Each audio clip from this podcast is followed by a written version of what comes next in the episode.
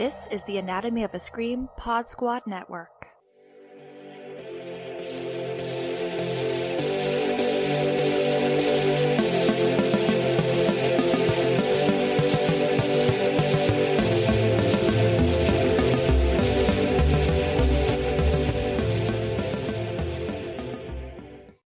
Hello, and welcome to Bodies of Horror. This is the podcast where I talk about all of our favorite horror films and series, from the classic, the camp, to the cringe, all through the lens of disability. I'm your host, Nicole, and I'm thrilled to have you here. So, what is on the examination table for this episode? Well, as that intro may have suggested, I'm going to be chatting about a series. The first season of Mike Flanagan's latest Netflix offering, The Midnight Club. This is based off of the Christopher Pike book of the same name that was published in 1994. Now, you might be asking, how is there a connection between a group of terminally ill young adults in a hospice setting to folks living with chronic illnesses, disability, uh, impacts of injury, the whole spectrum that that term disability can entail? Well, my hope is that uh, in my typical messy way, I'll be able to answer that in this episode. But I have to talk about the Mike Flanagan of it all. He is familiar territory around this place. I covered his movie Hush uh, some time ago, and I've mentioned the film here and there. I really didn't go for that film's depiction of disability and specifically deafness, and it honestly soured me on some of Flanagan's stuff. But I could definitely appreciate the talent, and he's certainly had some offerings that I really, really liked.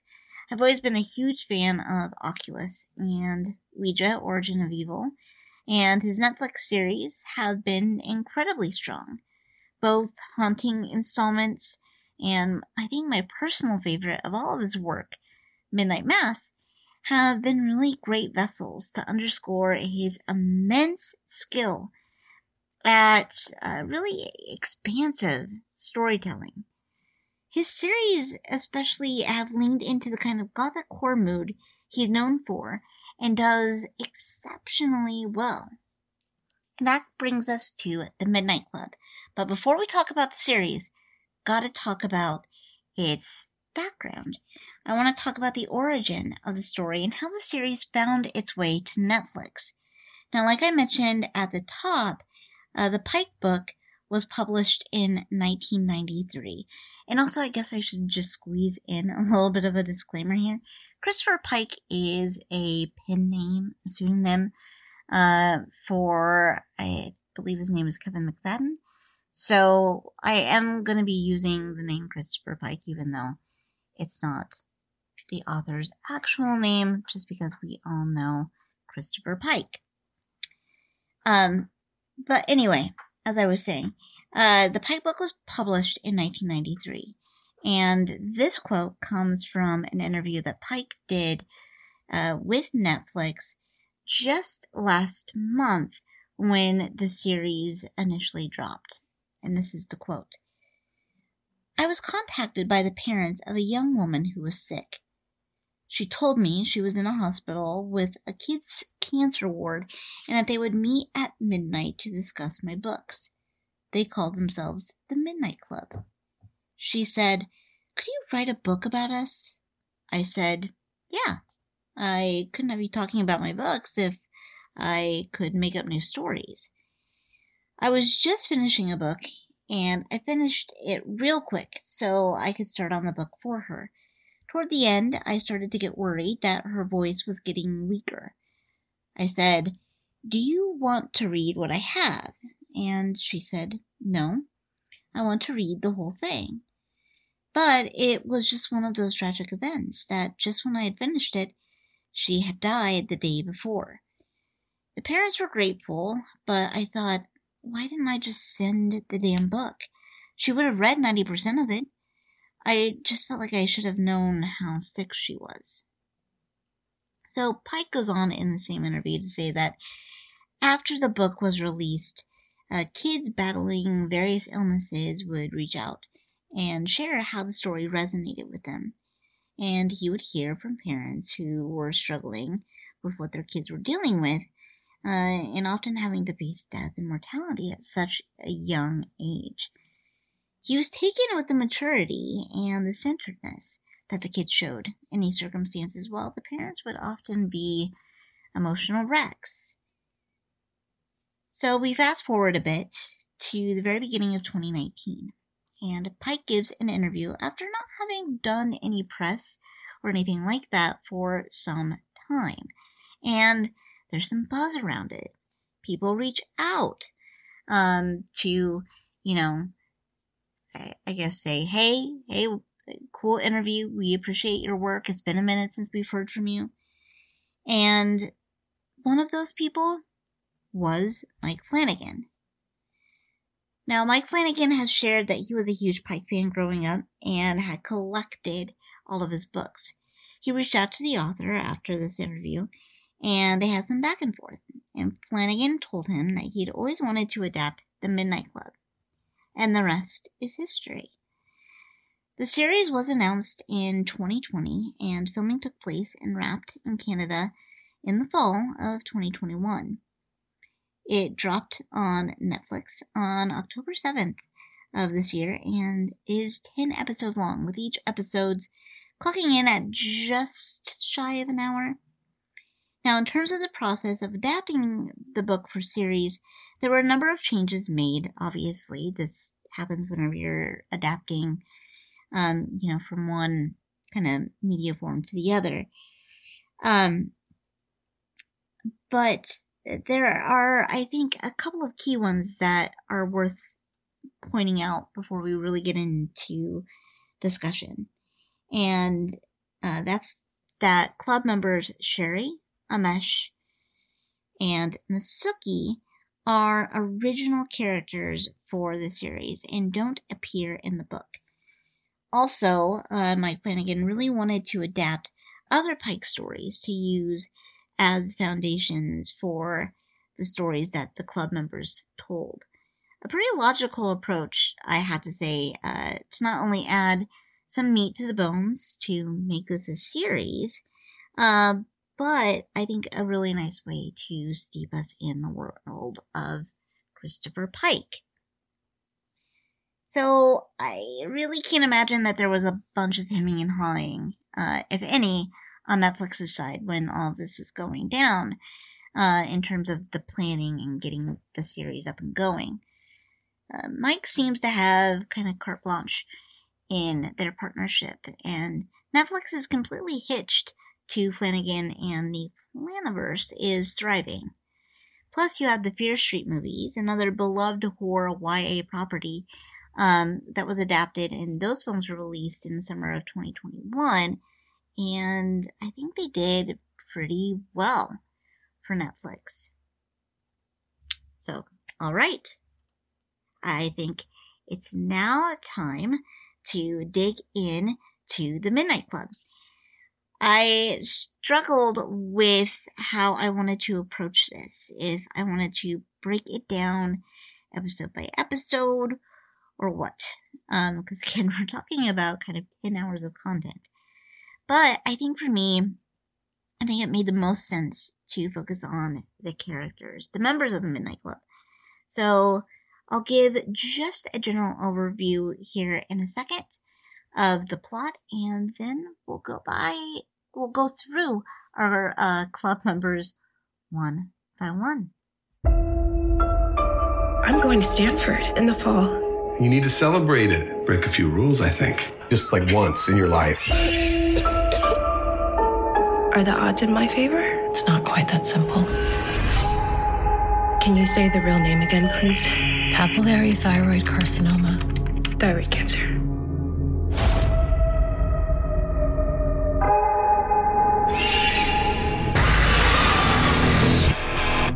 I'm Dr. Georgina Stanton. Welcome to Brightcliffe. Every living day here is a win. How long have you all been here? Uh, four months for me. Five. Three. Three. 63 days, 17 hours, and 11 minutes. You don't know the minutes. I'm going to die. All of us here are dying. This is a hospice? My parents told me this was a boarding school. What's in the basement? I dare you. No, he doesn't. Takes a lot to scare me. No, wait, don't. Don't. Don't actually go down there. What is this? It's kind of a club. You guys sneak into the library every night and Make ghosts. Tell stories. Make ghosts sounds better.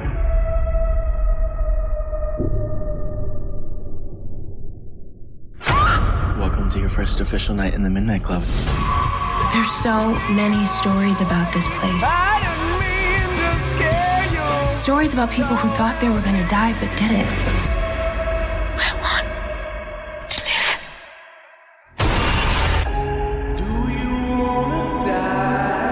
We do not get to change the outcome. I don't care what it costs. There's a way to save us, I'd burn the world down. You need to stop. And don't put yourself and all of us in real danger.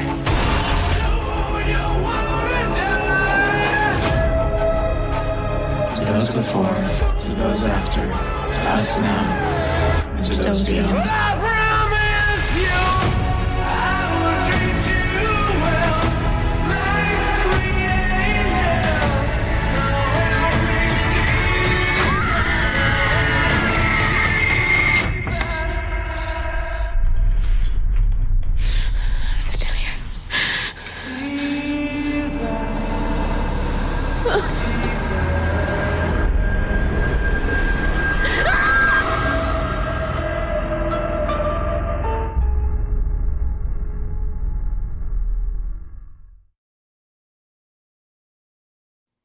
Ilonka is a high school student and close to turning 18.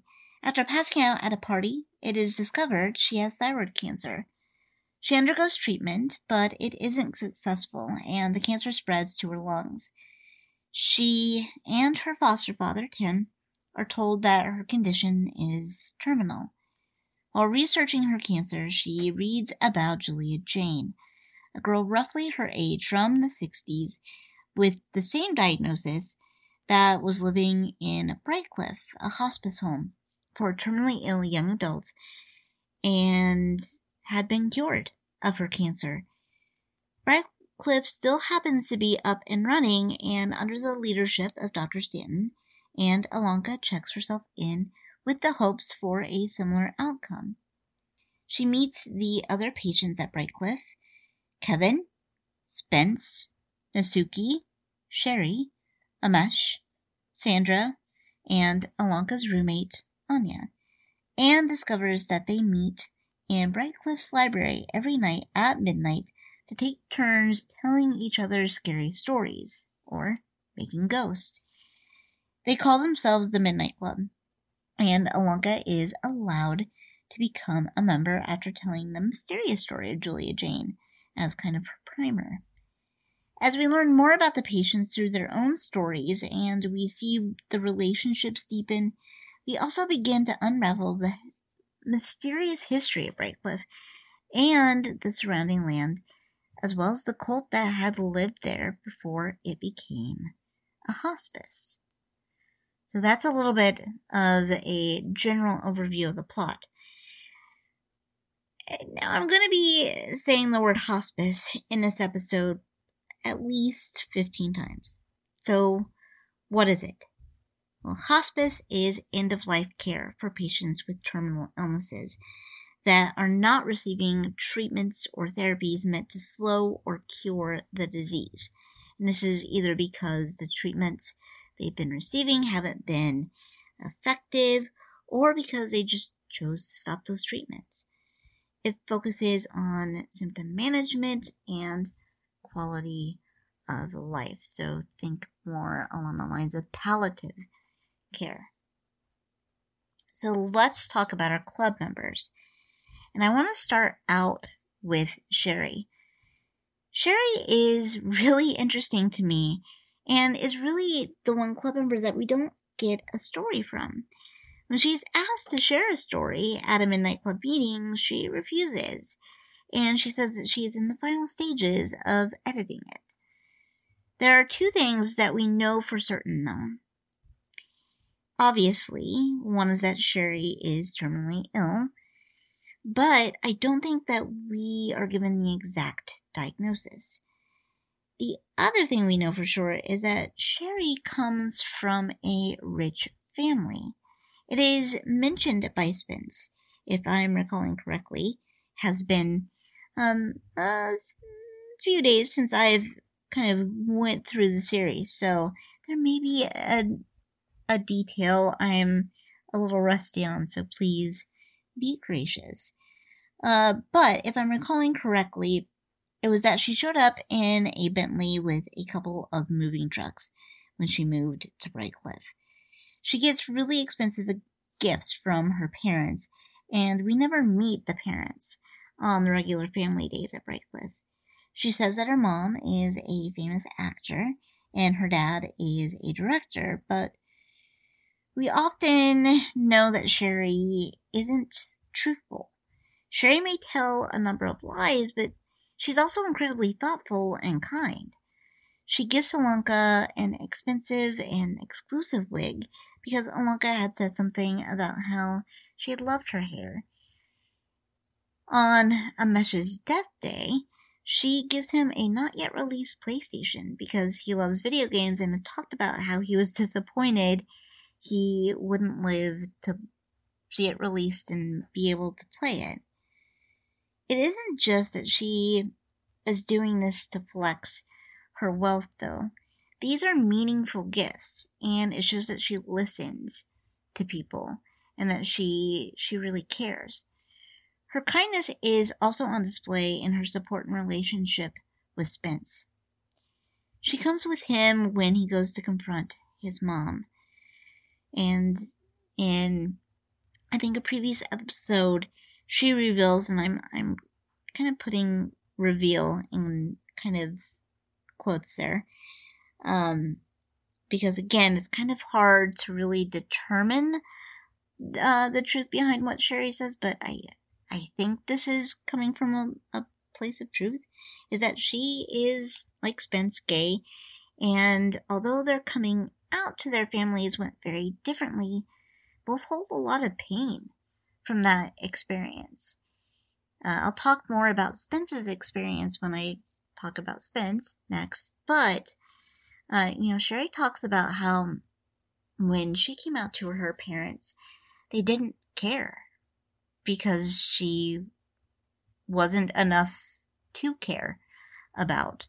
Um, it's a really sad, I think, kind of underscore to, I think, a sense of abandonment and neglect that she feels from her family, even though she's being, you know, sent these gifts and all of that, you know, she was more than likely raised in a home that was operated by, um, you know, kind of home takers and nannies and all of that. So, um, you know, she doesn't really have that relationship.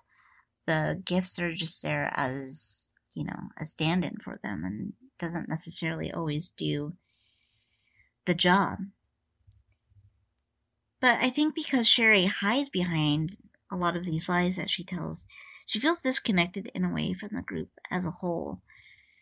And I think it's just emphasized by the fact that we as a viewer don't get let into her world either.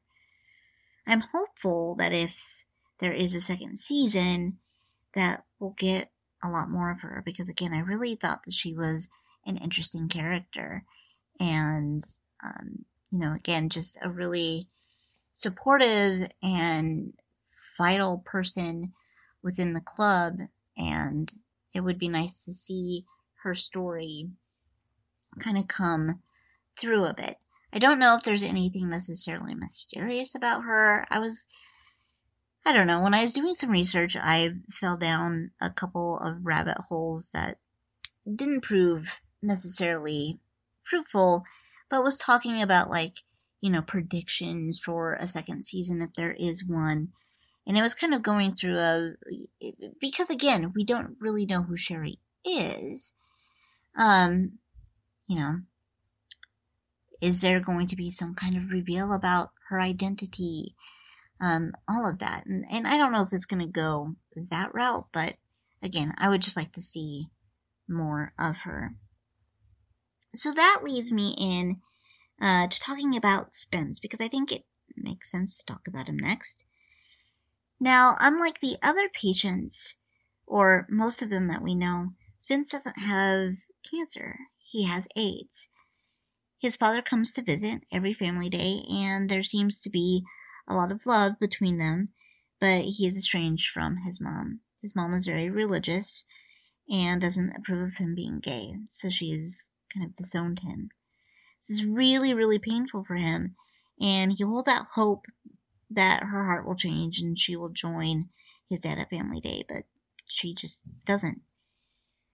With the support of Brightcliffe's nurse, Mark, and Sherry, Spence goes home to his parents' house and confronts his mom.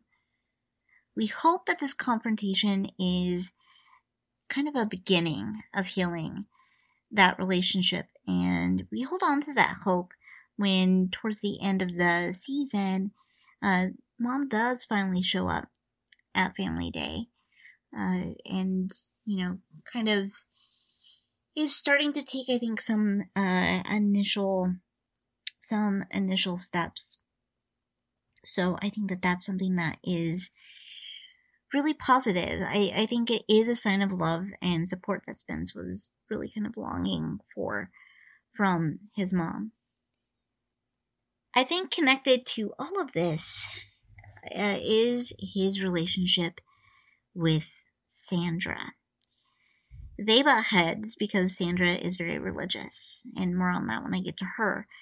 But I feel the experience of working through that with Sandra also helped equip Spence with some insight and strength or courage to really tell his mom his feelings. We discover, as Ilonka discovers through eh, the progression of the uh, the series, that Spence has AIDS when he cuts himself uh, during a group activity. I think in like a uh, a main room. Anya rips her apart when she has an expression of, I guess, pity towards Spence when she learns about the diagnosis.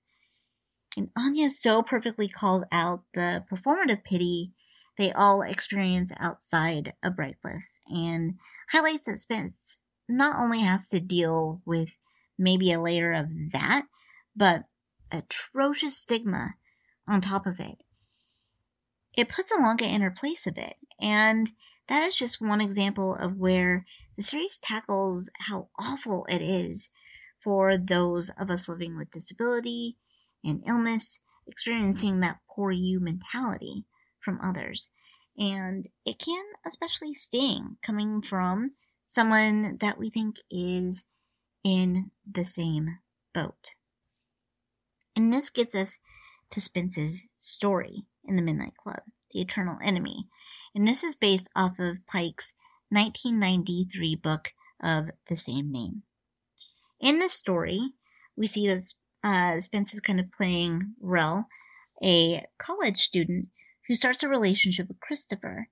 Rel invites Christopher over for a little movie night date after he's taped The Terminator from HBO they go to start the movie and discover that he has taped the evening news from the next day, which is odd because Rel makes a very specific point of saying, Well, I taped it at like 3 a.m., and there's no news playing at that time. So the couple have a bit of fun with this, uh, using it to bet on football games at a local bar and, you know, make good a bit, a good a, good bit of cash there. But then Rel sees a report um, about Christopher's death. Now, there's also a moment where, uh, you know, things kind of switch. They're having fun with, you know, watching these tape segments figuring out the scores, going to the bar, betting, getting money, and then they're watching the news and they see uh, the story of an accident that happens on campus where a girl is smashed by a falling air conditioner. And Rill intervenes. And it's after that that Christopher kind of puts, uh, you know, wants to put the kibosh on it a bit and say, you know, maybe we should just let it go and not not do this anymore. And uh, they see the news uh, kind of broadcast from the next day where they're talking about the accident and how Rill had saved the girl, and they see this uh, person in a in a hoodie, and you know Rill says that he's seen him, and it's all very kind of mysterious. But um, so Christopher is like, you know, let's just not worry about it. We we've made some money, we've had a good time. Let's just kind of chill and have, you know, let's not worry about this. So, of course, Rill can't help himself. And Christopher goes uh, to visit family, and, and Rill sees a report about Christopher's death. And he obviously wants to stop it. Rel's rescue mission is thwarted when he meets a cyborg version of Christopher from the future which is the figure that he had seen around. Um, cyborg Chris tells Rel that he, Rel, is a cyborg too, one that he had designed, in a pursuit to rid the world of human emotions of sadness and fear. It turns out that Rill had traveled to the past to kill Christopher, but his memories were lost. Christopher tells Rill that Rill is defective or a failure because he continues to feel fear. Rill is killed by Cyborg Chris, but um, uh, Rill leaves a recorded message for pre Cyborg Chris telling him that he wasn't defective at all.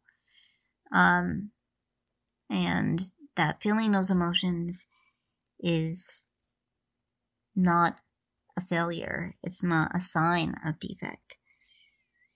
So, Spence's story serves the purpose that I think all the stories do in helping the club members put voice to really difficult or complex feelings that they have as part of their shared and unique experiences fear and sadness are all part of their stories to various degrees because they're dying. Uh, the use of the term defective is a powerful one, but I think it also speaks to something that every club member has experienced, and honestly, something I think all of us with disabilities can relate to. That message that we and our bodies are defective. This obviously is uh, something that uh, Spence is using to communicate to Sandra. Again, speaking out against her and what he feels are her bigoted beliefs against him as a gay man. And, you know, saying, I am not defective. Now, this comes after she kind of gives her story. They both do a back and forth. It's actually very touching, but this is kind of his offering to her. And I think it's a really poignant thing. So, um, yeah, I really like the way that the story um, was framed for Spence because, again, I think it really honed in on how these stories were used to emphasize both kind of a shared experience that the members of the club have and how they can relate to it, but also something that was really personal to that unique individual's experience.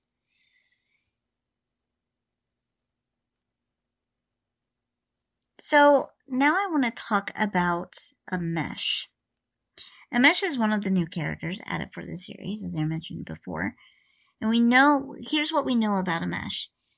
He has a, a glioblastoma, he loves video games, and he has visitors that come every family day. These visitors don't include his parents, who are in India and wrapped up in the immigration process.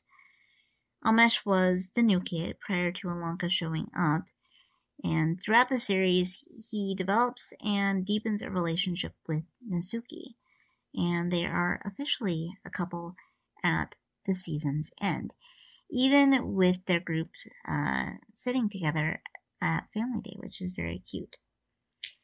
And their relationship is incredibly sweet, and I'll touch on it more when I talk about Natsuki next. But they really form a deep and trusting connection, despite them both having hesitations about getting into the relationship. Not because they aren't really into each other, but I think just some of those fears that are there due to their circumstances. So we see Amesh celebrate his death day, marking the one year anniversary of when he was told he had one year to live. Amesh has a bucket list and he's trying to make his way through this said bucket list. And sadly, we see that some of his symptoms are progressing uh, around that same time. He's starting to lose some hand eye coordination and balance, and it's noticed by both Mark and Natsuki. It adds extra heaviness to the situation with his parents who are obviously desperate to see their son but can't and it's apparent that they probably won't be able to. Amesh's centerpiece story that he tells in the club meeting after his death day celebration is even more sci-fi leaning than Spence's. It incorporates elements of Pike's 1990 book, See You Later, and his 1996 book, The Starlight Crystal. Amesh plays Luke, a young man with a love for video games and a crush on a girl, Becky, that works at the video game store. He gets up the courage to ask her out, but she turns him down rather gently because she has just started dating someone else. He's approached by a man named Vincent, a game designer, who asks if he would be willing to test his new game. Luke agrees, and Luke also meets Vincent's wife, Kara. There's something familiar about the couple, but Luke can't necessarily place it. So Luke tries playing Vincent's game, which Vincent himself describes as risk on steroids, but he can't seem to beat it. Luke uh, learns that the only way to win this game is to not play at all. The story continues to unravel, though. We learn that uh, Vincent and Kara are, in fact, future versions of Luke and Becky on a mission to keep Becky's boyfriend from creating software that will cause Earth's demise. Becky is completely erased when her future, future version kills the younger version and future Vincent is killed by Becky's boyfriend. But young Luke remains alive with the lesson he learned still in mind about you can't play the game, it's the only way to win. He grows old, but never designs the game the code that would be the world's destruction, uh, that would bring the world's destruction is never created. And he even befriends Becky's boyfriend. And they kind of have a, a kind of good little relationship there. There's some space stuff and aliens or angels in the story, but you know, that's really the meat. And considering that Amesh is telling this story on his death day, I think this is telling us Amesh's feelings about priorities for his time left. He's the one trying to knock things off the bucket list. And, you know, maybe he's thinking about should he be putting that time to his friends, Natsuki. There's a star-crossed lovers element here too. Becky is played in the story by Natsuki, and they seem to be pulled apart by their circumstances, uh, both in the story and in real life. But at least Luke had given it an honest go by asking Becky out on a date, and Amesh and Natsuki talk about a story after the club members leave and their relationship progresses. And again, I really like uh, Natsuki and Amesh's relationship because they really do confide uh, in each other. They always, uh, you know, kind of stay back together after club meetings or go off on their own. And we see these moments of them really, uh, you know, kind of sharing some difficult things with each other. And it's really, it's a really cool aspect to the story and also kind of heartbreaking when, uh, you know, of course you understand that they're in the circumstances that they, that they're in. They're dealing with mortality and death. And, um, you know, how, how do you form those relationships and, and what does that mean? So I really like the relationship. I love Amesh as a character.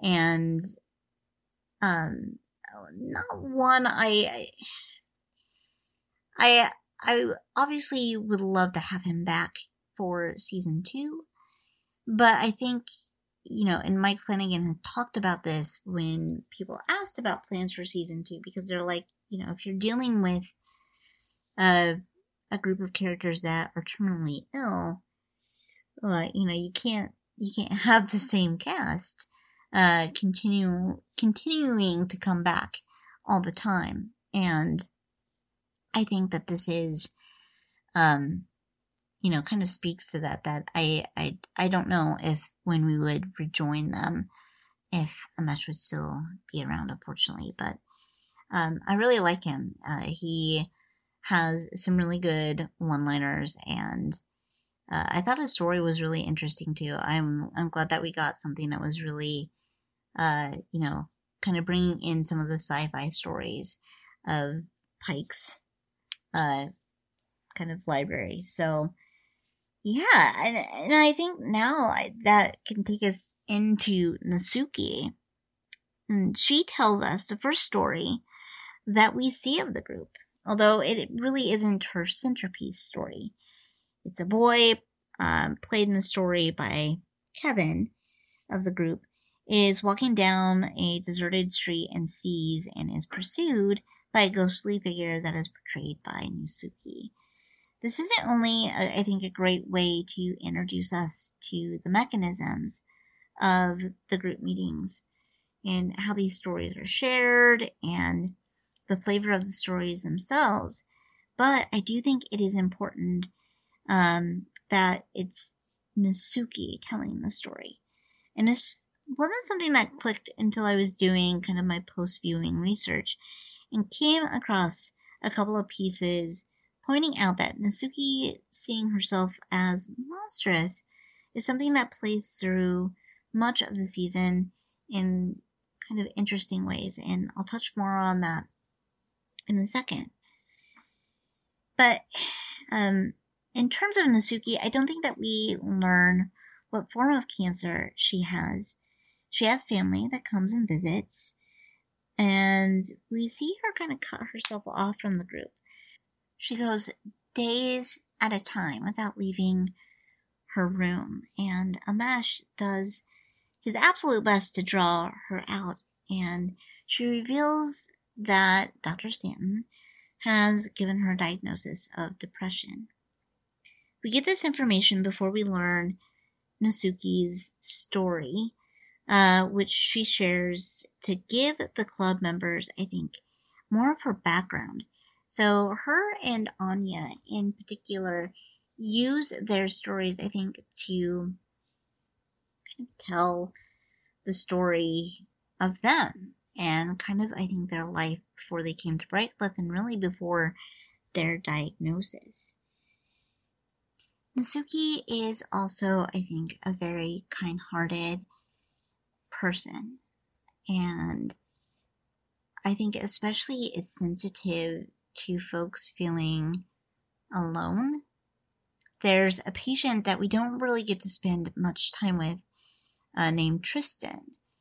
And Natsuki sits outside the recovery room and reads a story to her, which we find out is the story that she shares with the club to Tristan through an intercom.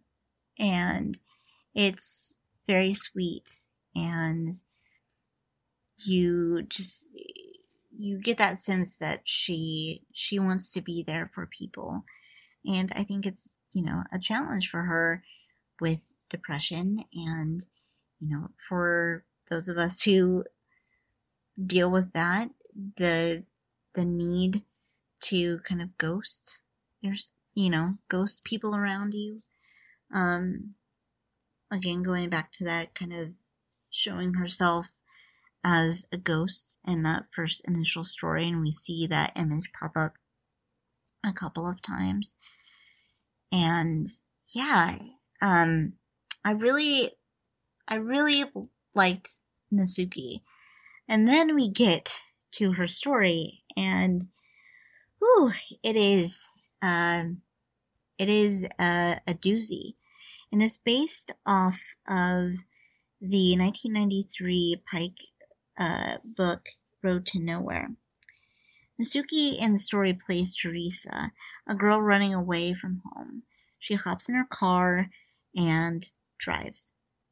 She picks up two hitchhikers, Freedom Jack and Poppy Corn, and things are okay at first. The couple seem to be a bit at odds at time, with um, Freedom Jack being a little bit more abrasive and aggressive, especially as time goes on, and Poppycorn constantly kind of checking in with Teresa, uh, reassuring her in the wake of some of Jack's outbursts, and um, trying to make sure that she's just okay.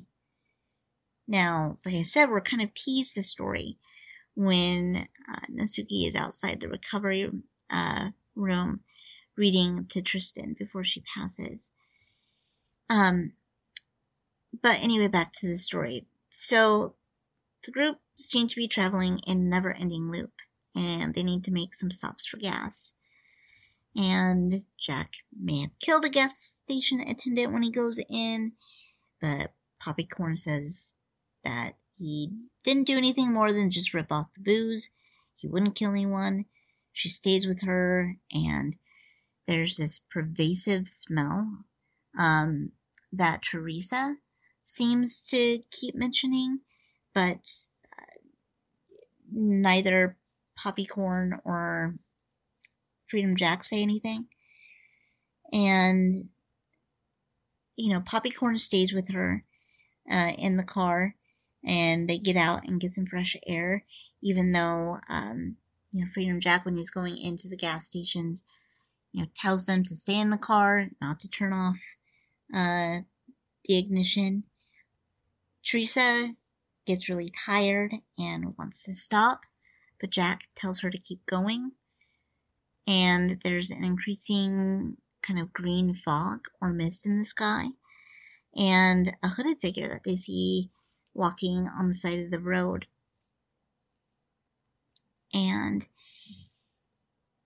we then get to our first reveal of the story that Teresa's never ending trip never left her garage.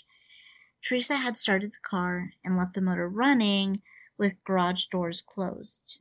Uh, and uh, obviously uh, uh to take her own life.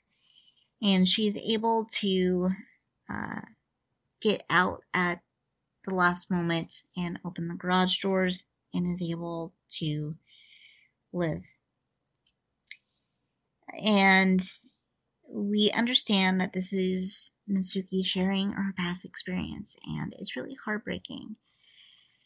But the hits kind of keep coming when Natsuki shares even more with Amesh. In the real story in Natsuki's story, uh, she hadn't been able to open the garage door. She was found by her mom, and paramedics were called in the last moments. And it was in subsequent, I think, medical care following that, that the cancer was discovered. And it's just a really, I think, interesting, um, kind of enlightening uh, point to Natsuki and her kind of mental health issues and how she, you know, continues to go through day by day and, you know, do the best that she can and continues to be there for the other club members. I really like her and I could see her uh, coming back in a season two. Uh, and and I think that would be be great. Um, I think another thing that I also noticed about Natsuki, and this goes back to not wanting people to feel alone, and I'll talk a little bit about this with Sandra, but um, you know, she also reassures Sandra um, when they're getting ready to do this ritual. So part of what kind of the general plot as well, and I'll talk about it next with Anya. But there is a ritual that they perform as they're discovering the secret of the Paragon cult that lived on the grounds before. They find this book that details this ritual that uh, Ilonka has kind of traced to Julia Jayne and her being healed of her cancer, and so they want to do it. Um, Sandra doesn't want to, and it is uh, Natsuki that goes to her and I think is incredibly sweet and says, Look, I know this is hard. I know this isn't something that you want to do and it's against your faith, but this is about being, you know, part of this group. And, um, you know, it would be great if you could and and you know if you want us to pray with you. You know you just have to be there to be kind of a witness. So again i think natsuki is really wanting to be a glue to the group as much as she can. So now i want to talk about anya. Anya i think is a character that is kind of a a favorite of a lot of people who have seen the show. And she's a very dynamic and I think a true beating heart of the group. And she is Ilonka's roommate. We don't really know much about her. Um, you know, she's a bit uh, prickly and standoffish, especially to Ilonka when Ilonka first gets there. And, but, you know, of course, like everyone else, I think she has a really kind uh, heart. And she does share with us, I think, um, a lot of, I think, some difficult things. And, like I mentioned before, her kind of centerpiece story really gives her history. And I think it is so imperative in helping us understand her kind of her personality. And another interesting thing about this character is that we do get an episode um, called Anya that takes place after they have uh, attempted this ritual. So back to the ritual just for a second. So, the group tries to do this ritual because Anya has been getting sick. And they think that Anya uh, can be healed by this. So, they break her out of the recovery room and she goes down into the basement where they're doing this ritual and it doesn't work. she goes into a coma. And then we get an episode that we learn is basically kind of a a dream of hers while she's in this coma. But first, I want to talk about kind of her center her centerpiece story and her background. So her her main centerpiece story and the one that tells us kind of her you know her history is called the two danas. And in it she plays the character of dana. And she is a dancer a ballerina. And she's fed up. She she loves dancing but she also wants to go and you know do normal kid things. Because you know being a dancer is a very kind of disciplined and hard pursuit. And so she's she's feeling a little boxed in. She she she's feeling like she's not able to experience all that there is. And she's young and she wants to go out and spend time with friends and party and all of that. So she makes a deal with the devil to essentially split herself into so that one Dana, Dana Prime, can be the, you know, good Dana, can do ballet and be kind of the diligent and hardworking uh, Dana that her family knows and loves. And then there's bad Dana, Dana that's able to go out and party and have a good time. Now, the devil specifies that you will be able to not just have these different experiences, but you guys will experience them together. So, you know, while uh, Dana 2 is out partying, Dana Prime is feeling it. Uh, there's a really funny moment in the story where, uh, you know, Dana 2 is having sex for the first time, and uh, Dana Prime is on the couch with her her parents watching a movie, and she has to, you know, kind of make an awkward uh, move away from the couch and kind of leave the room. So, of course, this isn't uh, going to end well, and the partying continues.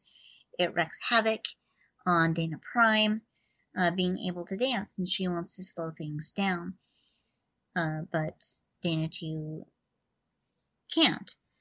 And they are kind of on a path to destroy themselves. And so, again, because they can kind of feel and experience what each other are going through, you know, there's uh, kind of self mutilation to harm each other, there's all sorts of things, and it ends um, you you just kind of see them ripping each other apart.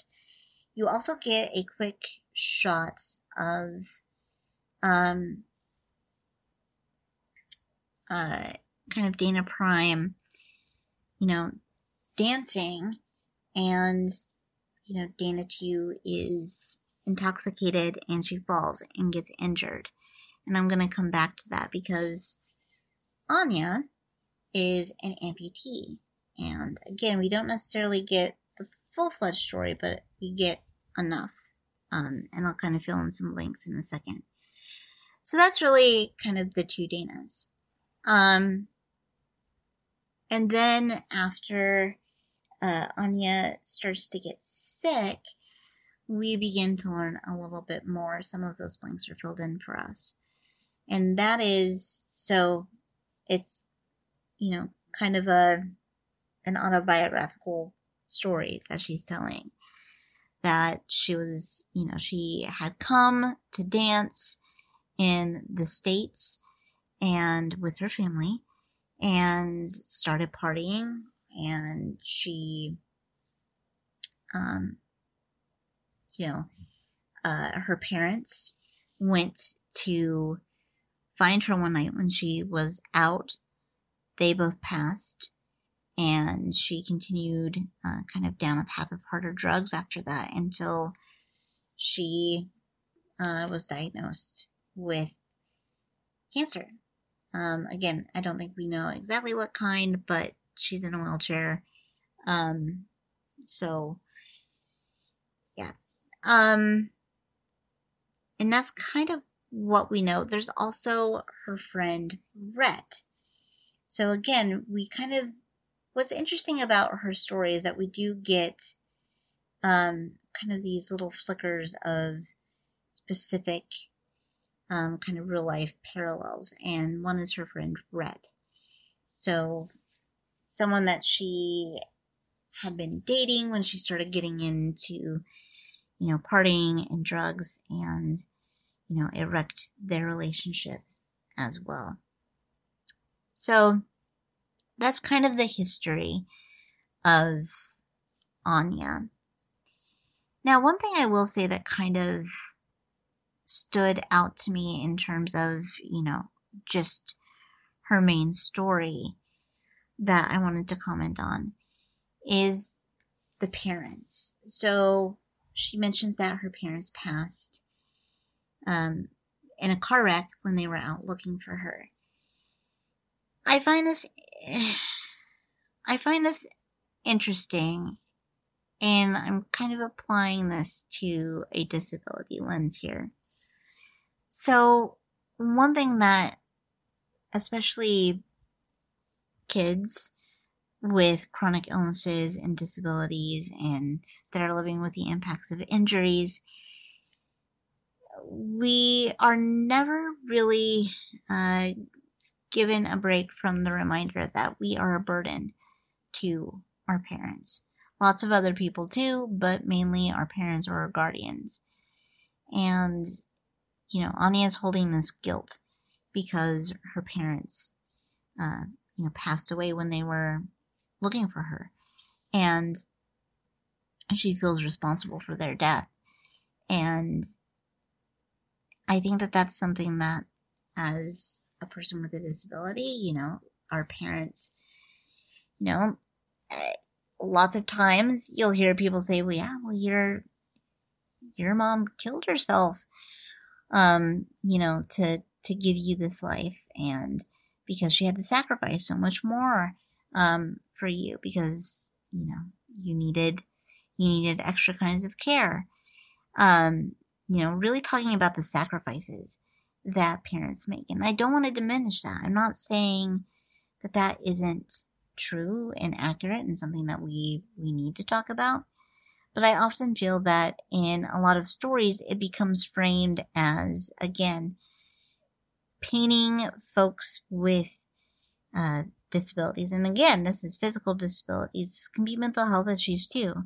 Um, I've talked about how those all fit under that kind of umbrella um, you know, we're just burdens and we're, you know, our parents, our families, others always have to sacrifice for us. And it just kind of feeds into this notion that we are kind of drains on society and on resources. So I don't know. There was something about that storyline that kind of hit me that way. But we then get kind of another episode dedicated to Anya. So after the ritual, we uh, we cut to an episode where it's Anya out of Brightcliffe. She's working at a grocery store. She's uh, just kind of living everyday life. She is no longer in a wheelchair. She has her prosthetic and just kind of going through day to day. She walks by a dance studio on her way to and from work and, you know, has some interest into getting into it again. But she's also living kind of a very sad life a very, I think, isolated and lonely life. This is commented on by her boss at her job. Um, was like, you know, maybe you, you know, uh, get out there. Uh, you know, are you talking to someone? Are you part of a support group? And she is part of a support group. But I think an important thing with that is that she comments um, during, I think, one of the main sessions that we see, you know, no one else talks in these sessions as opposed to me because they're group sessions. Which there's a reason for that.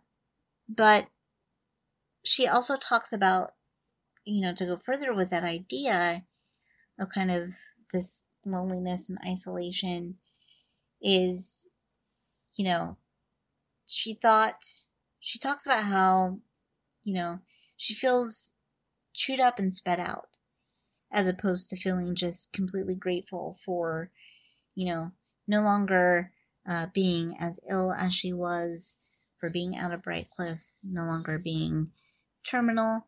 She she just feels chewed up and sped out a lot of times, and I think it's commenting on how there's just not a lot of uh, supports and uh, resources out there for folks that are making any kind of transition. It's the same thing like if you go in and you have like a major operation or you have this life changing event.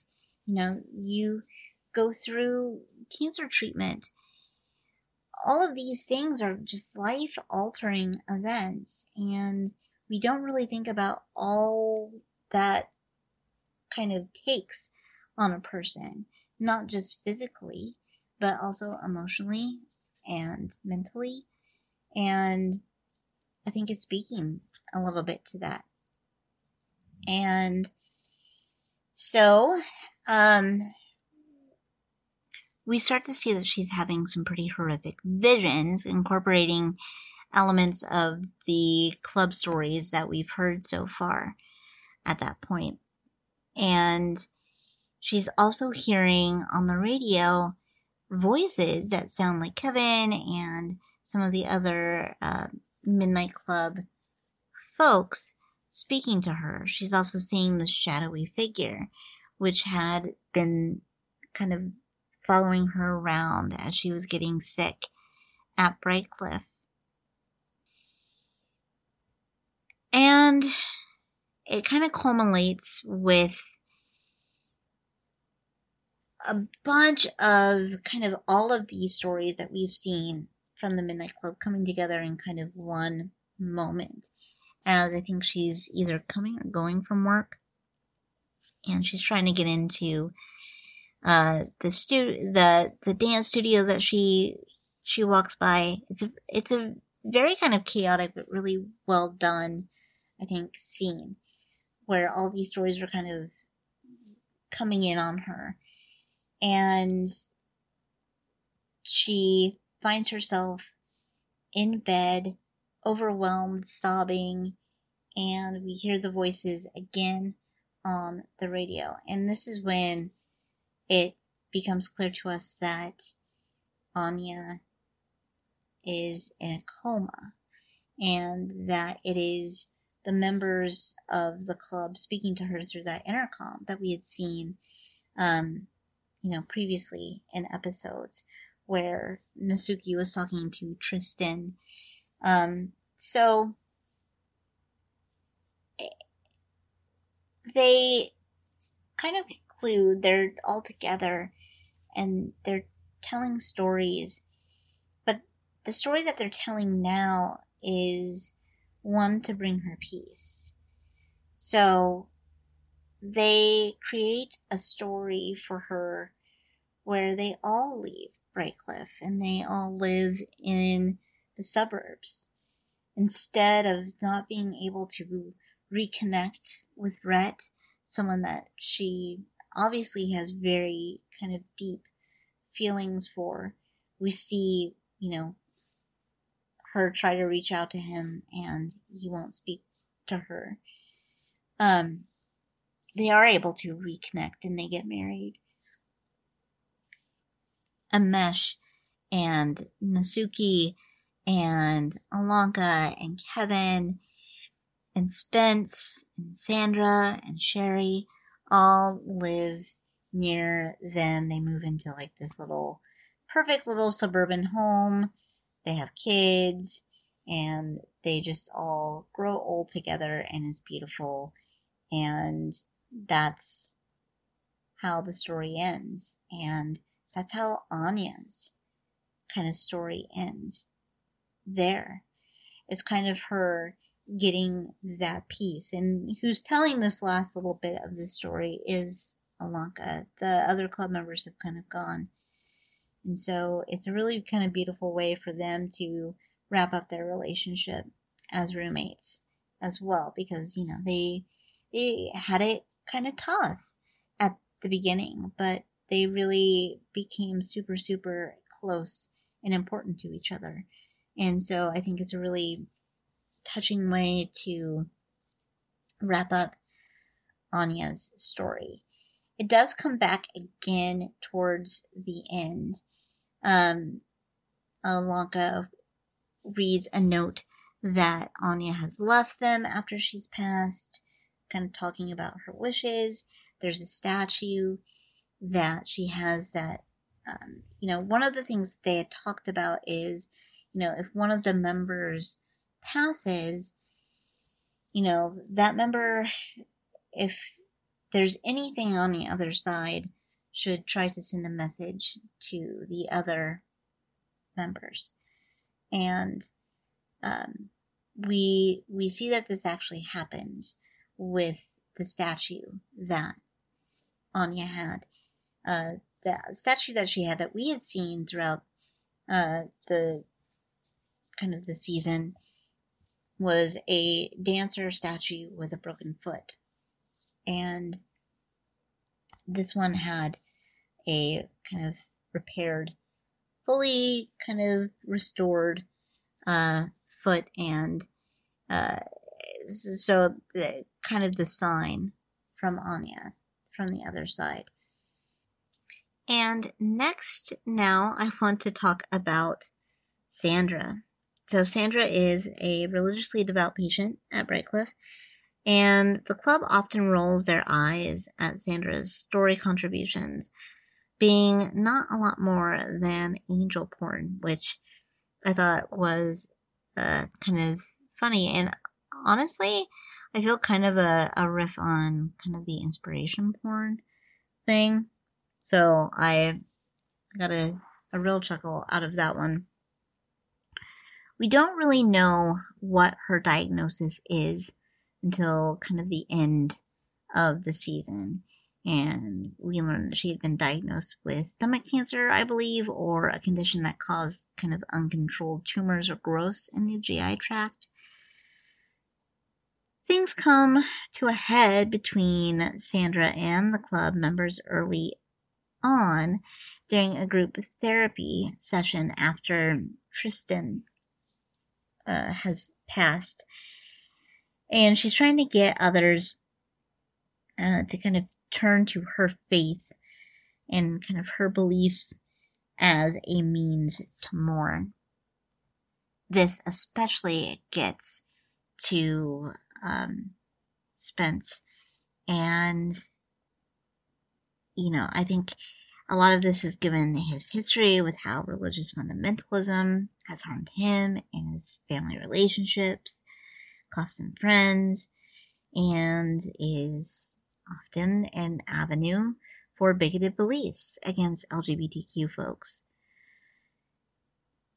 I think it's, in a lot of ways, Sandra is kind of a stand in for his mom and her kind of toxic beliefs and the harm that those have caused. So it, it, it really causes a blow up uh, between them, and it's what ends up uh, kind of bringing her to share her story. Um, and her story is called Give Me a Kiss, and is based off the 1988 book uh, by Christopher Pike with that same name. And it's a little messy, but I think it's a pretty emotional uh, peace offering that she can offer and kind of done in a, an old school detective black and white style. And it's kind of a twisty revenge uh, tale where she is playing the character of Alice. She is going in to uh, meet with a detective. There's uh, two uh, students dead, one missing, and she goes through this uh, convoluted plot of, uh, you know, it was this had all gotten uh, out, and uh, someone faked their death, and all of that happens. But the important thing is that at the end, it turns out that Alice herself was responsible. She's trying to place the blame on everyone else and deflect from herself. But she's the one that had murdered, um, you know, two people, had meant to murder three, um, but one had gotten away, and that one is played in the story by Spence. And it's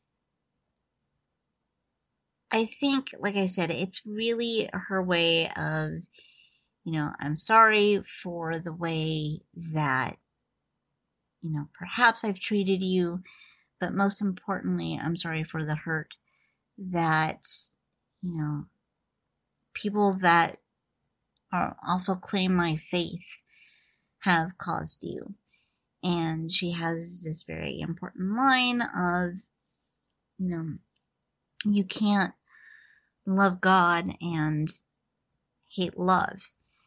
So I think this is, I think, a, a moment of her recognizing kind of the power and, um, you know, the, the impact that her beliefs have had on some and, and how she needs to kind of evaluate that as well. And I, I think it's a good way for her and Spence to begin, you know, kind of building a little bit more of a relationship. And I think for her to feel a little bit more comfortable putting down some walls um, to other members of the club. But Sandra's story takes a very different turn. So, towards the end of the season, after the group has tried to perform this ritual, it hasn't worked. Um, Anya died. Ilonka overhears Dr. Stanton saying that, in fact, someone would be leaving Brightcliffe because their prognosis had improved. She's waiting to confirm but it would appear from test results that that would be the case. Ilonka is convinced that it's probably her, but she does just straight up ask Stanton. And Stanton says, uh, look, I'm not going to tell you who it is, but fine. I'll tell you that it's not you. And we then see Stanton uh, bring Sandra into her office, and it's revealed that the person going home is Sandra. That they've been, you know, doing the regular tests, and it appears that her condition has improved. And so she she gets to go home and this was such a I, I felt that this was a standout scene for me of the entire season.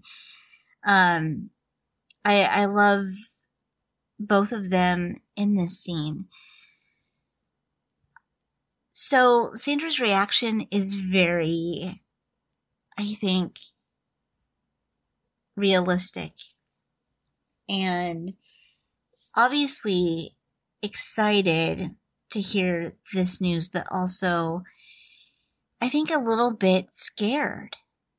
And she tells Stanton, I don't know how how to feel about this. Like I'm obviously happy, but I feel a lot of other things too. It's very complicated. And Stanton says, look, however you're feeling is correct. However you're feeling is right. Because this, you know, dealing with this kind of health news, just like on the other side of being told that you you know, you have a terminal illness, this is a new life adjust. And I think it's also worthwhile, and I think it's either mentioned in this scene or maybe when, or maybe in a scene where Stanton is talking to, to someone else. Um, but she mentions, you know, now it's just gonna be more testing. Because I think one of the things that's important is that it's not like Sandra is walking out of Brightcliffe with a completely clean bill of health, right?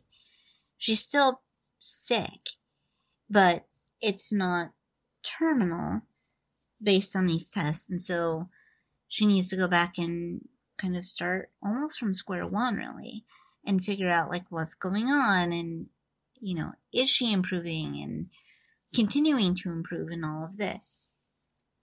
So, this is all, um, I think, just so well done in the scene with her and Stanton. Though their their back and forth is amazing, and I love the way that Stanton handles handles it. And um, I'll talk very little about Stanton at the end here, but I absolutely just love this scene. And it also, I think, introduces some awkwardness between Sandra and the group because Stanton leaves it up to her to tell the other members of the club, and she does. And, you know, how, is the group going to react when you share that news with them? You know, hey, turns out I'm doing okay right now. Maybe I'm not going to die. So I get to leave. Uh, you know, the past X amount of months have been great. Um, but I'll, I'll check you guys later. Like, of course, it's all just probably like a ball of just intense emotion for Sandra. And I love how this just really plays out with her. And people are really kind and gracious with her and understanding of that. And she's still a part of the club. And again, I think it's important not to lose sight of the fact that, you know, yes, she may not be terminal, but her health journey continues. She's not healthy. And I'll circle back probably a, a bit to a finer point on that towards the end. Because I'm also going to be talking about Shasta, um, aka Julia Jayne. So, yeah, that's Sandra. Um, so the next person I want to talk about, we're getting towards the end. This is this is a long episode, y'all. Is Kevin, and Kevin is I think the first person that Ilonka meets when she gets to uh, Brightcliffe. He takes her in. Uh, Anya is supposed to, I think, give her a tour, but she uh, doesn't show up. So uh, Kevin kind of fills in. And they kind of form a connection. Ilonka has a crush on him, but she learns that he has a girlfriend. And his family comes to visit on family day, but his mom is very, I think, a little uh, overbearing and is really fixated on, you know, her family's life, her son's life, kind of fitting into a specific narrative.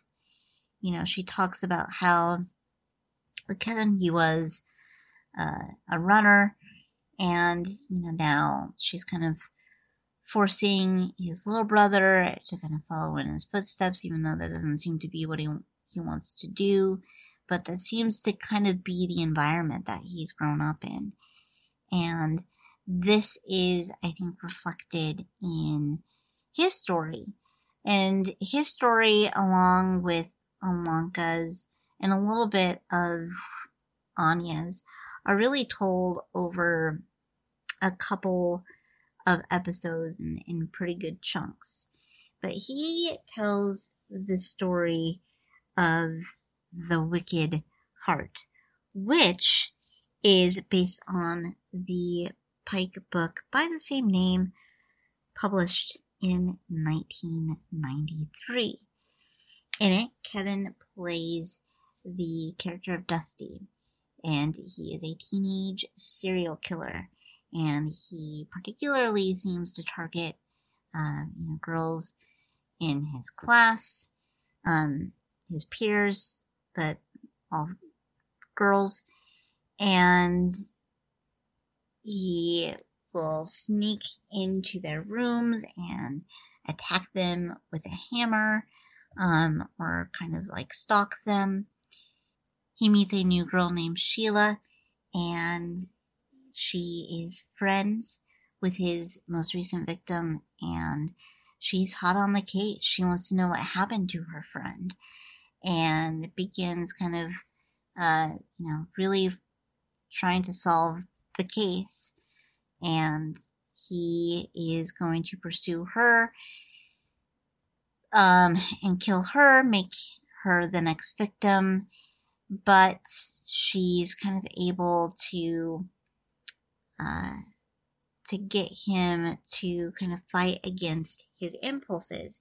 Because throughout the story he is really driven by kind of the I guess possession of a demon that's been passed down from his grandfather to his mom, kind of symbolizing, I think, um, not just the kind of toxic uh, familial traits that we're seeing kind of play out when they come and visit during family day uh, in Kevin's real life, but um, I think specifically in the story, he mentions that his mom has you know, kind of a, an Alzheimer's or dementia type um, illness. So, you know, kind of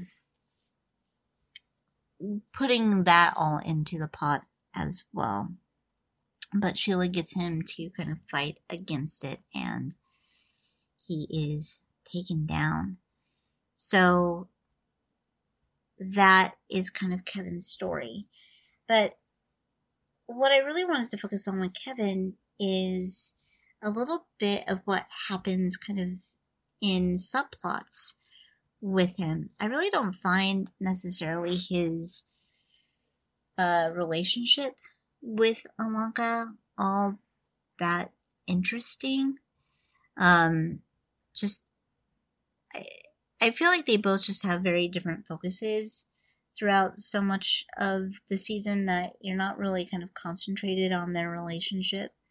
They do have like a little bit of chemistry, I guess, but you know, he's with someone and she's really trying to figure out like the stuff behind the Paragon cults and Julia Jayne and has been reading um, you know, an MLM uh guru in the woods uh, in her free time. So, but uh, with Kevin, he, like I mentioned, he has a girlfriend uh, named Catherine, and she comes with uh, the family on Family Day. And there's, uh, I think, uh, early on in the season, or maybe towards the uh, halfway point, he goes to prom with her.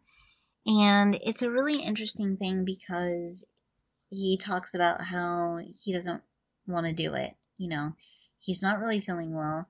He feels really self conscious. He doesn't want to go and get all the pity looks and the, you know, oh, you're so strong. Oh, I'm so sorry you're going through this. Um, you know, kind of these really empty platitudes from folks. Um, and it's just being awkward. Even if stuff is really, you know, well intended and, and not just empty platitudes, it's just awkward. And that's not the situation that he wants to be in. And, you know, he just doesn't really have the ability to, I think, kind of assert himself in that way. And so he goes to prom. Uh, I think it's Ilonka does his makeup uh, and helps him get ready. And she ends up screaming at his girlfriend towards uh, a later bit of the season.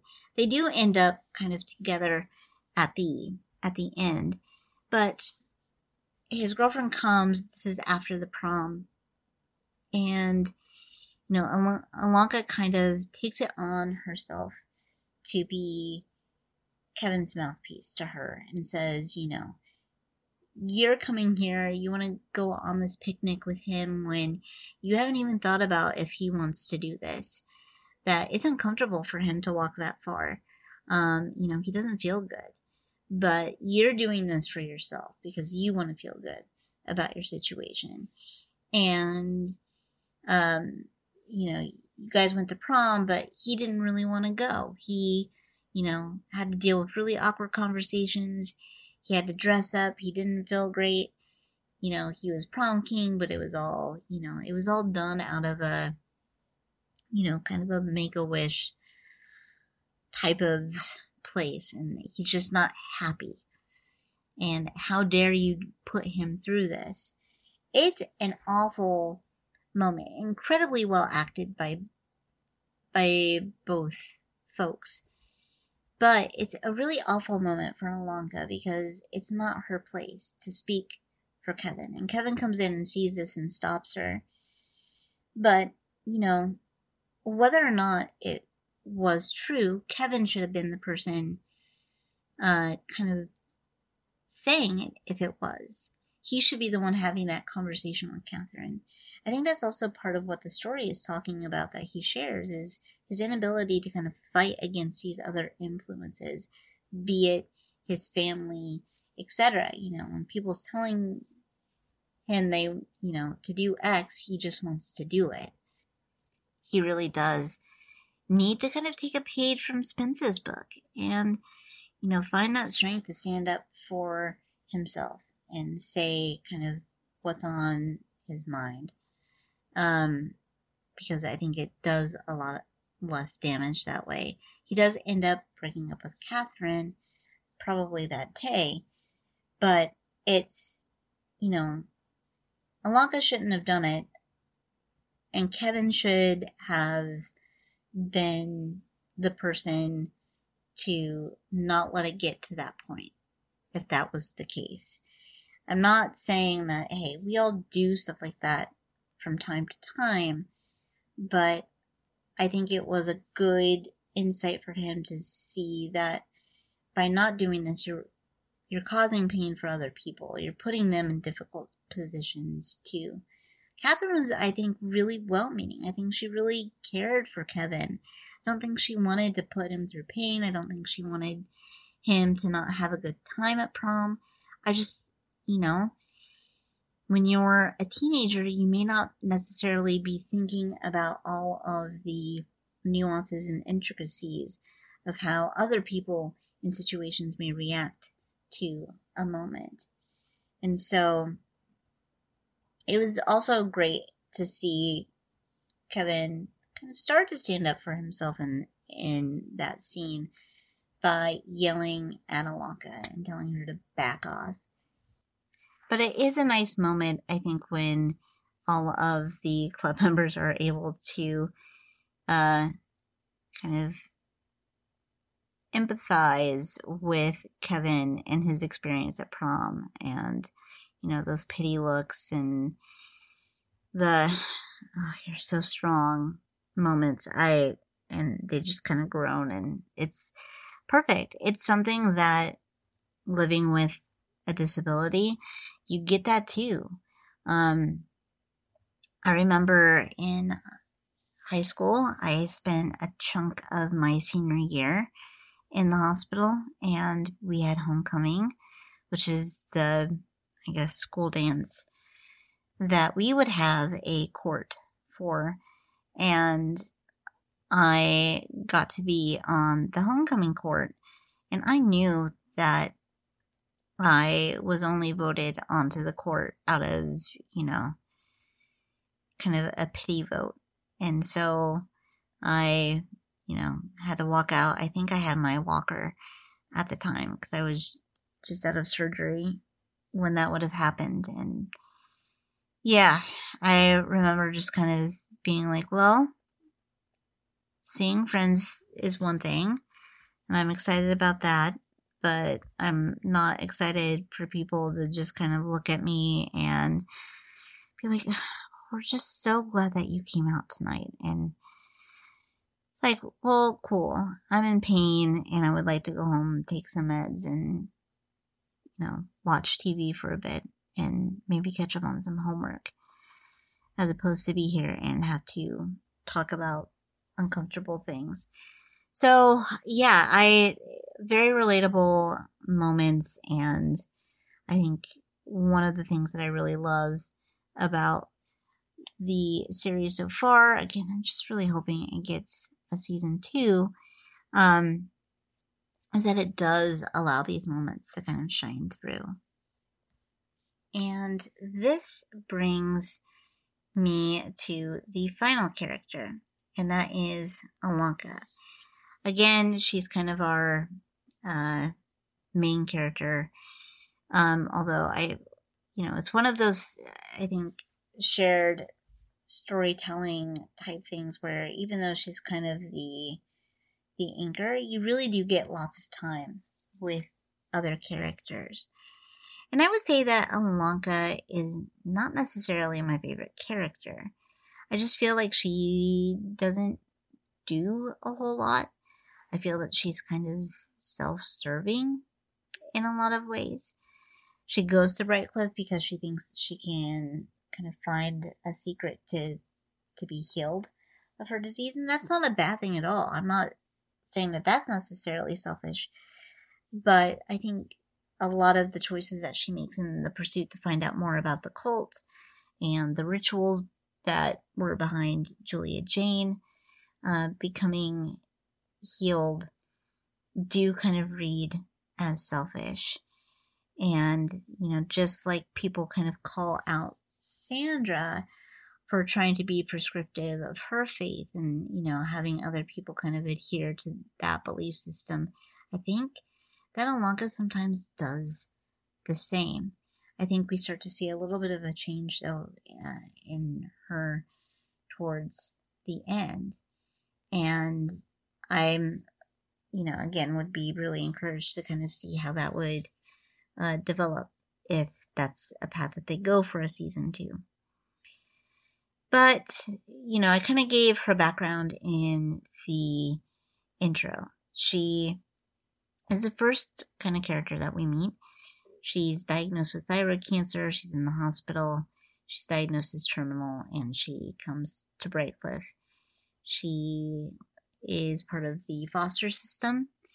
And she talks about how I think her forming these relationships with other folks at Brightcliffe is kind of filling in a sense of I don't want to say neglect because she has a really great relationship with her foster dad, and I think she had a great relationship with her mom, her foster mom, uh, who we learn has passed.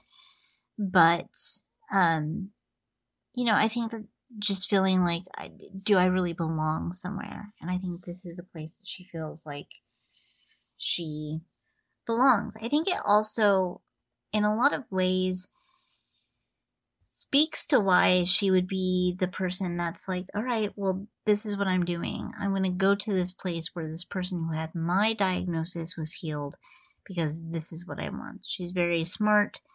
She has lots of plans for her future.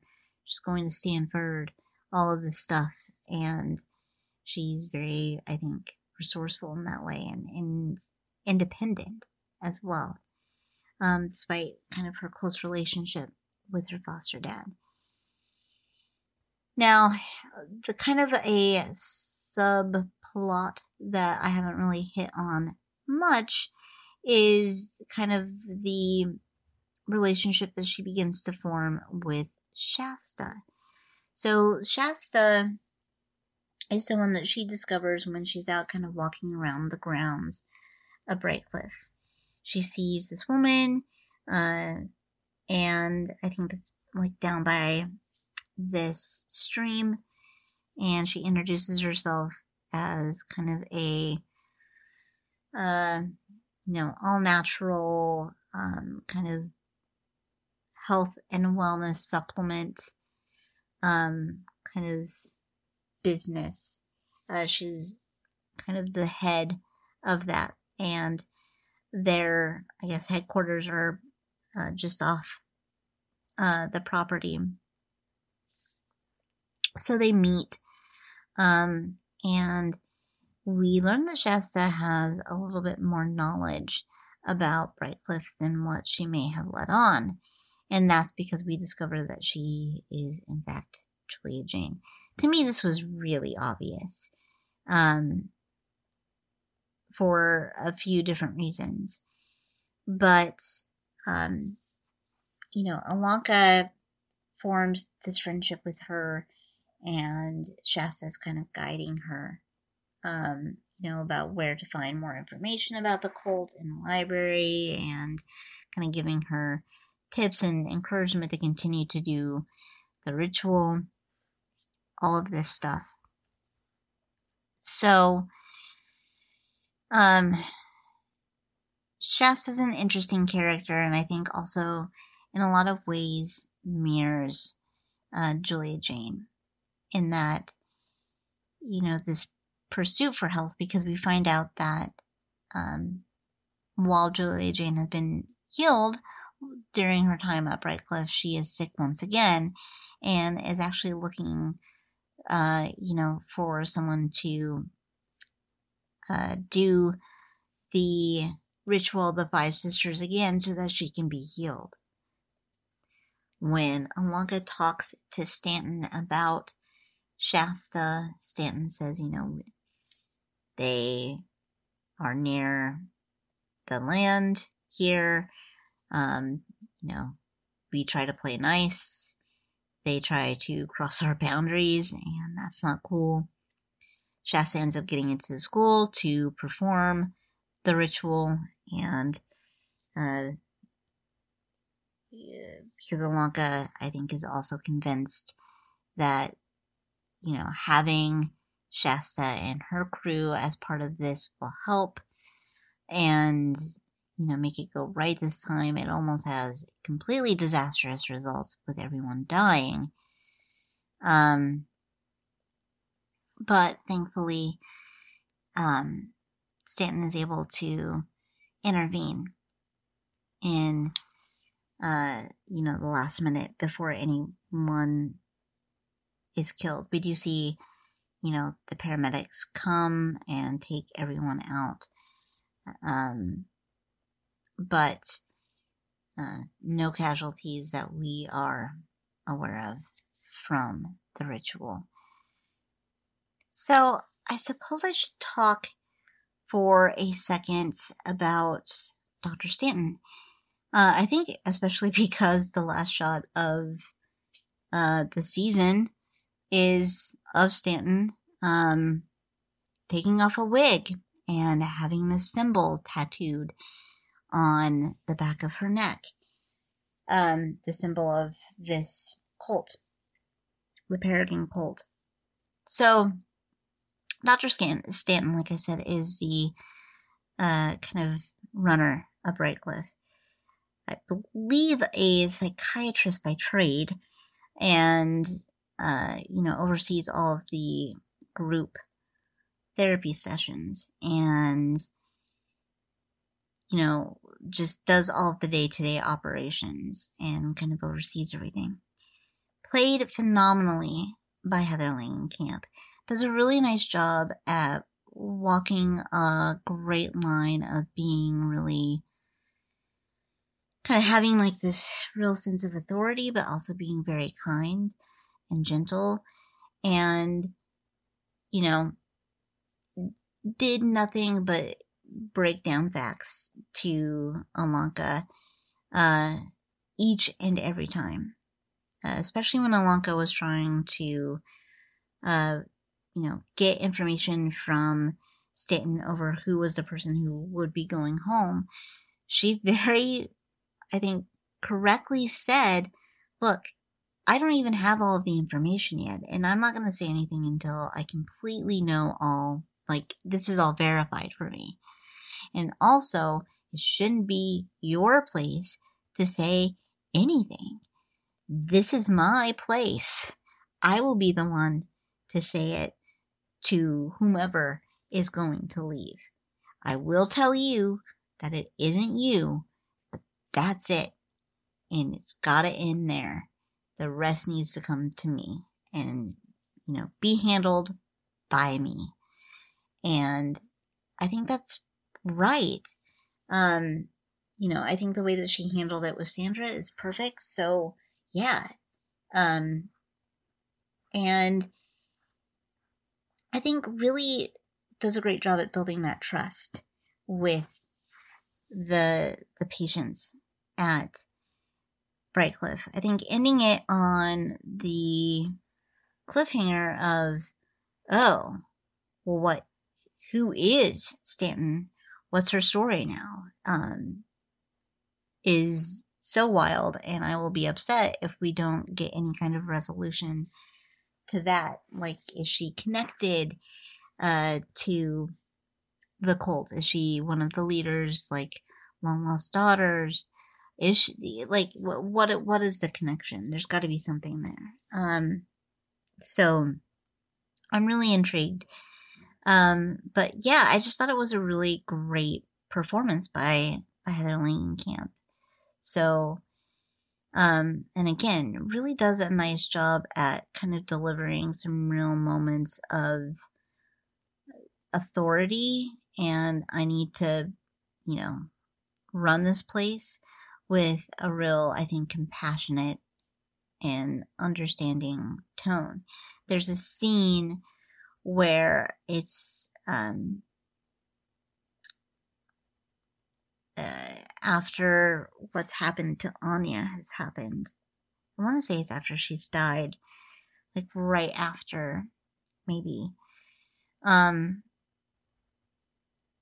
or maybe it's yeah, it would be right after she's died, and they're meeting in the club, uh, in the library. The club is meeting in the library, and she comes into the meeting and they are all surprised to see her, thinking that she has no idea. And she's like, uh, I'm not ridiculous. Of course.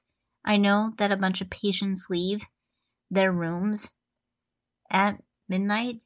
Like, who am I? Hello? Um, and I think it's great. I 100% think you guys can do this. Why do you think that there's you know, always fresh wood for the fireplace down here. That's fine. But you're pushing boundaries that I have set up around this place and I don't care for it. So, you know, stay out of the basement, do this, and we'll see if I continue to let you guys have the privilege of being able to meet in here and me not locking doors. Because that's something that she's really firm about. She doesn't want to lock doors. She wants people to have freedom in Brightcliffe. But, you know, she's also like, you haven't earned my trust. Um, I set up rules, and if you're not going to obey them, don't know what I'm supposed to do with that. Um, just really interesting, and again, I really want that story to continue because she is great. Um, yeah, this has been really long, so I think that's pretty much it. There are a couple of, I think, uh, both major and minor things that I want to mention that didn't really fit well, I think, within kind of like the character breakdowns. The first one is about Spence. So, like I mentioned in talking about Spence, you know, his story in particular is really about kind of acceptance and um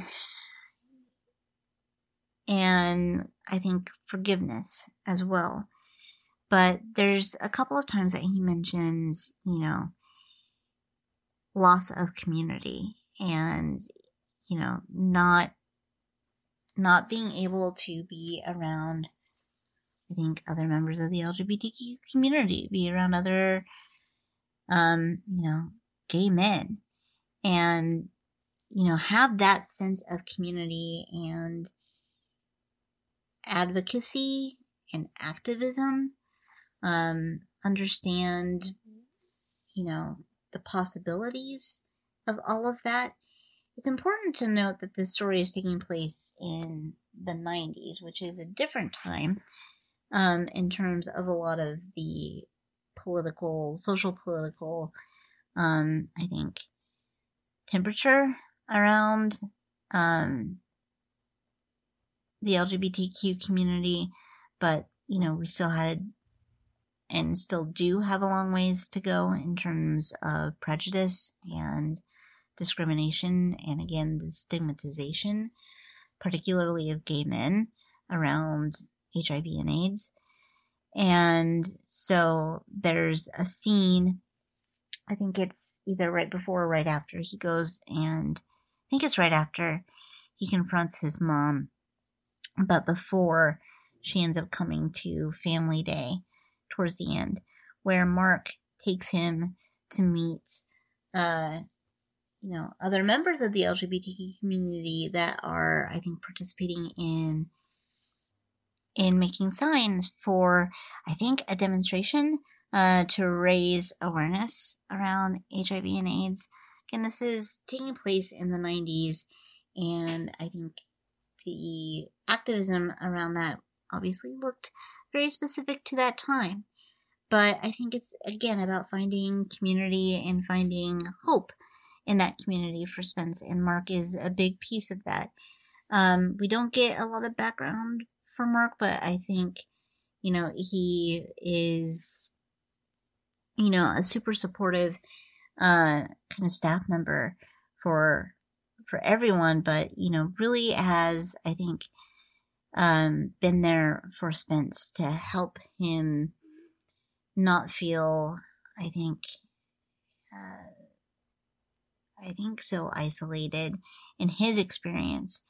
You also get a moment with him and Mark uh, after he has cut himself, where Mark is stitching him up, you know, and he makes a point to say, Hey, I'm wearing gloves not not to protect me, but to protect you from getting infected.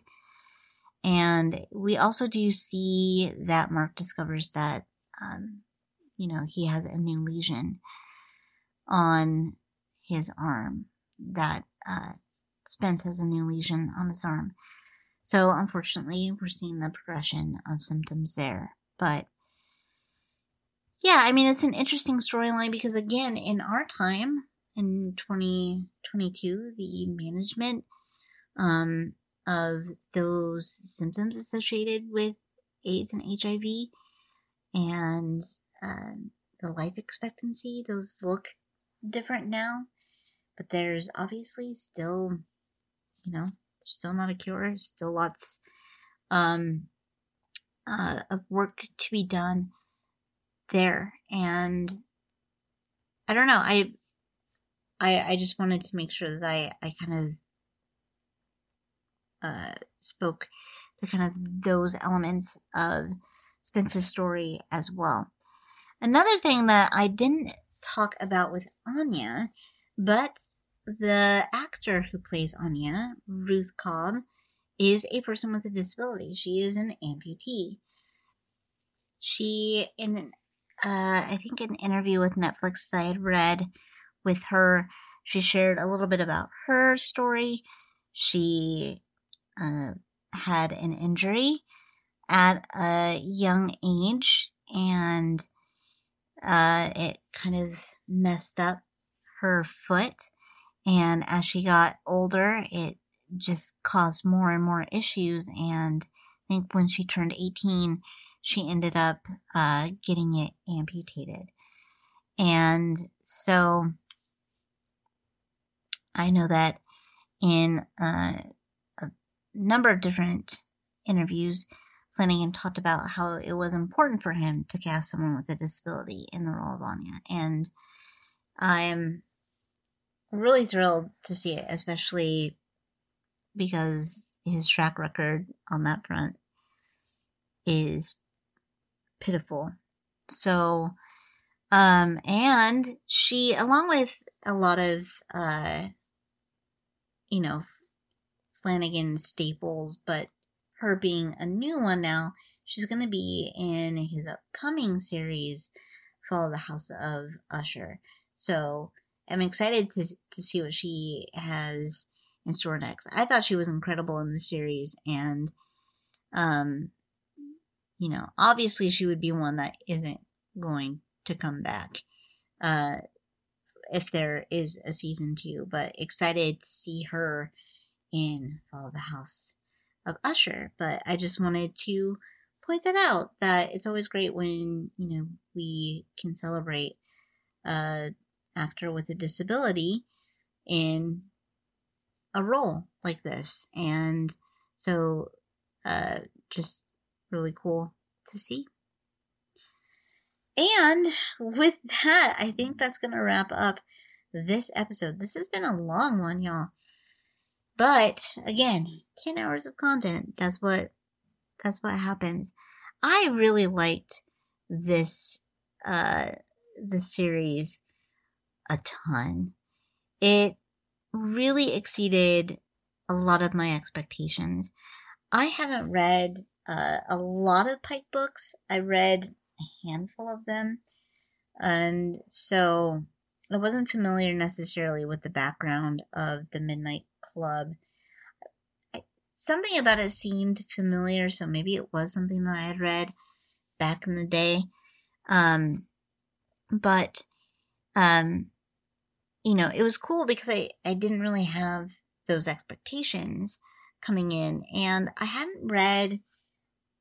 Uh, I think the only story that really stood out to me as being one that I remembered reading was The Road to Nowhere in terms of kind of the other stories that are brought in. So I thought that was really cool. I really love the way that those other stories are brought in to really flesh out the members of the Midnight Club. I love the adult characters as well. Um, they're very interesting. They kind of have a purpose. Um, find oftentimes that these, I don't want to say adults because, um, you know, the members of the Midnight Club, I want to say they're, I know that uh, Ilonka's 18 when she comes, and I know that there's at least one or two that are that age, if not a little bit older. So, you know, older adult uh, characters being utilized extremely well because they can kind of get, uh, you know, put on a back burner when you're really focused on a core group of younger folks. So I thought it was a good balance. And all the acting I thought was really, really good. There were a couple members of the club that I thought did a great job. I just wanted more. And really, that would have been you know, Cheri, I feel like we didn't get a ton at all with her. Um,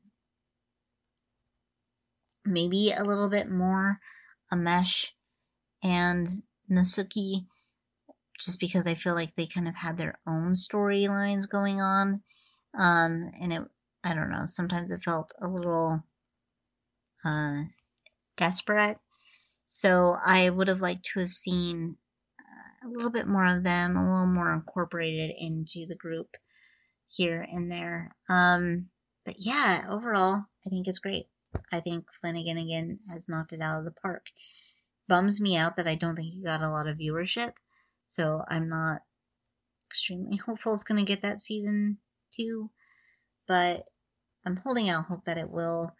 Um, you know, since Flanagan already has another series in the works that's going to be coming out, I think, next year, and you know, I, I, I just don't know if this is something that Netflix would necessarily be sweating, you know, as opposed to, hey, I'm concentrating on one series at a time, and this is the one that I want to continue.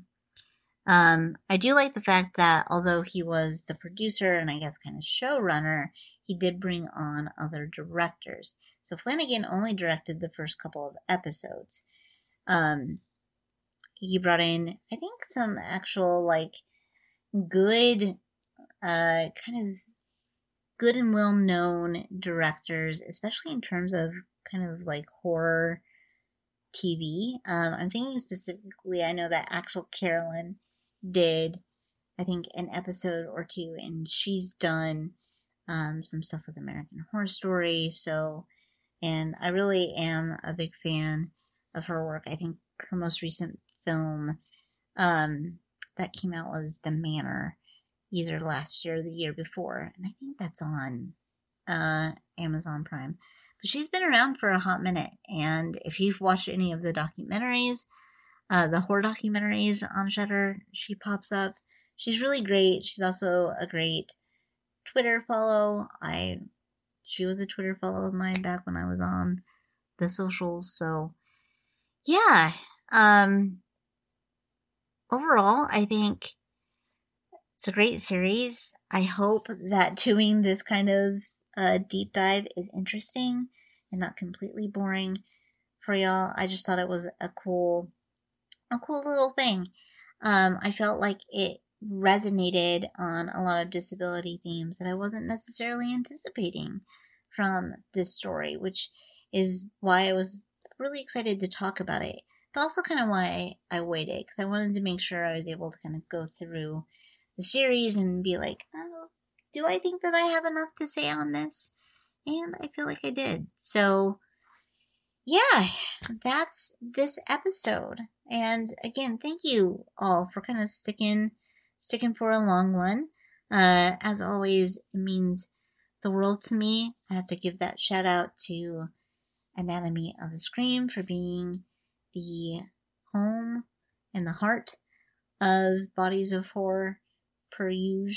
Um, I just feel honored each and every time I sit down to record, I'm like, I get to do this and I get to to have this up there with with other folks that I really respect that are talking about some cool stuff too. So that means a lot as well.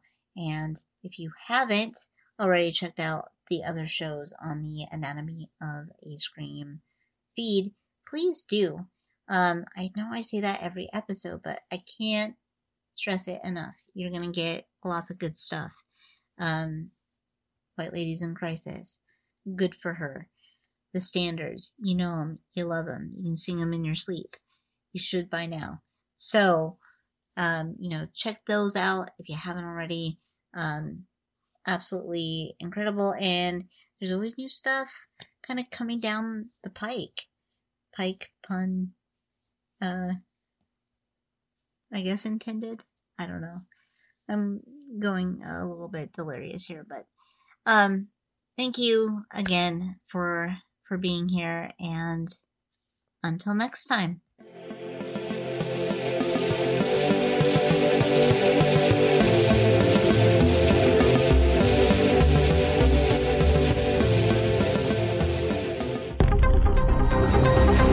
The Anatomy of a Scream Pod Squad.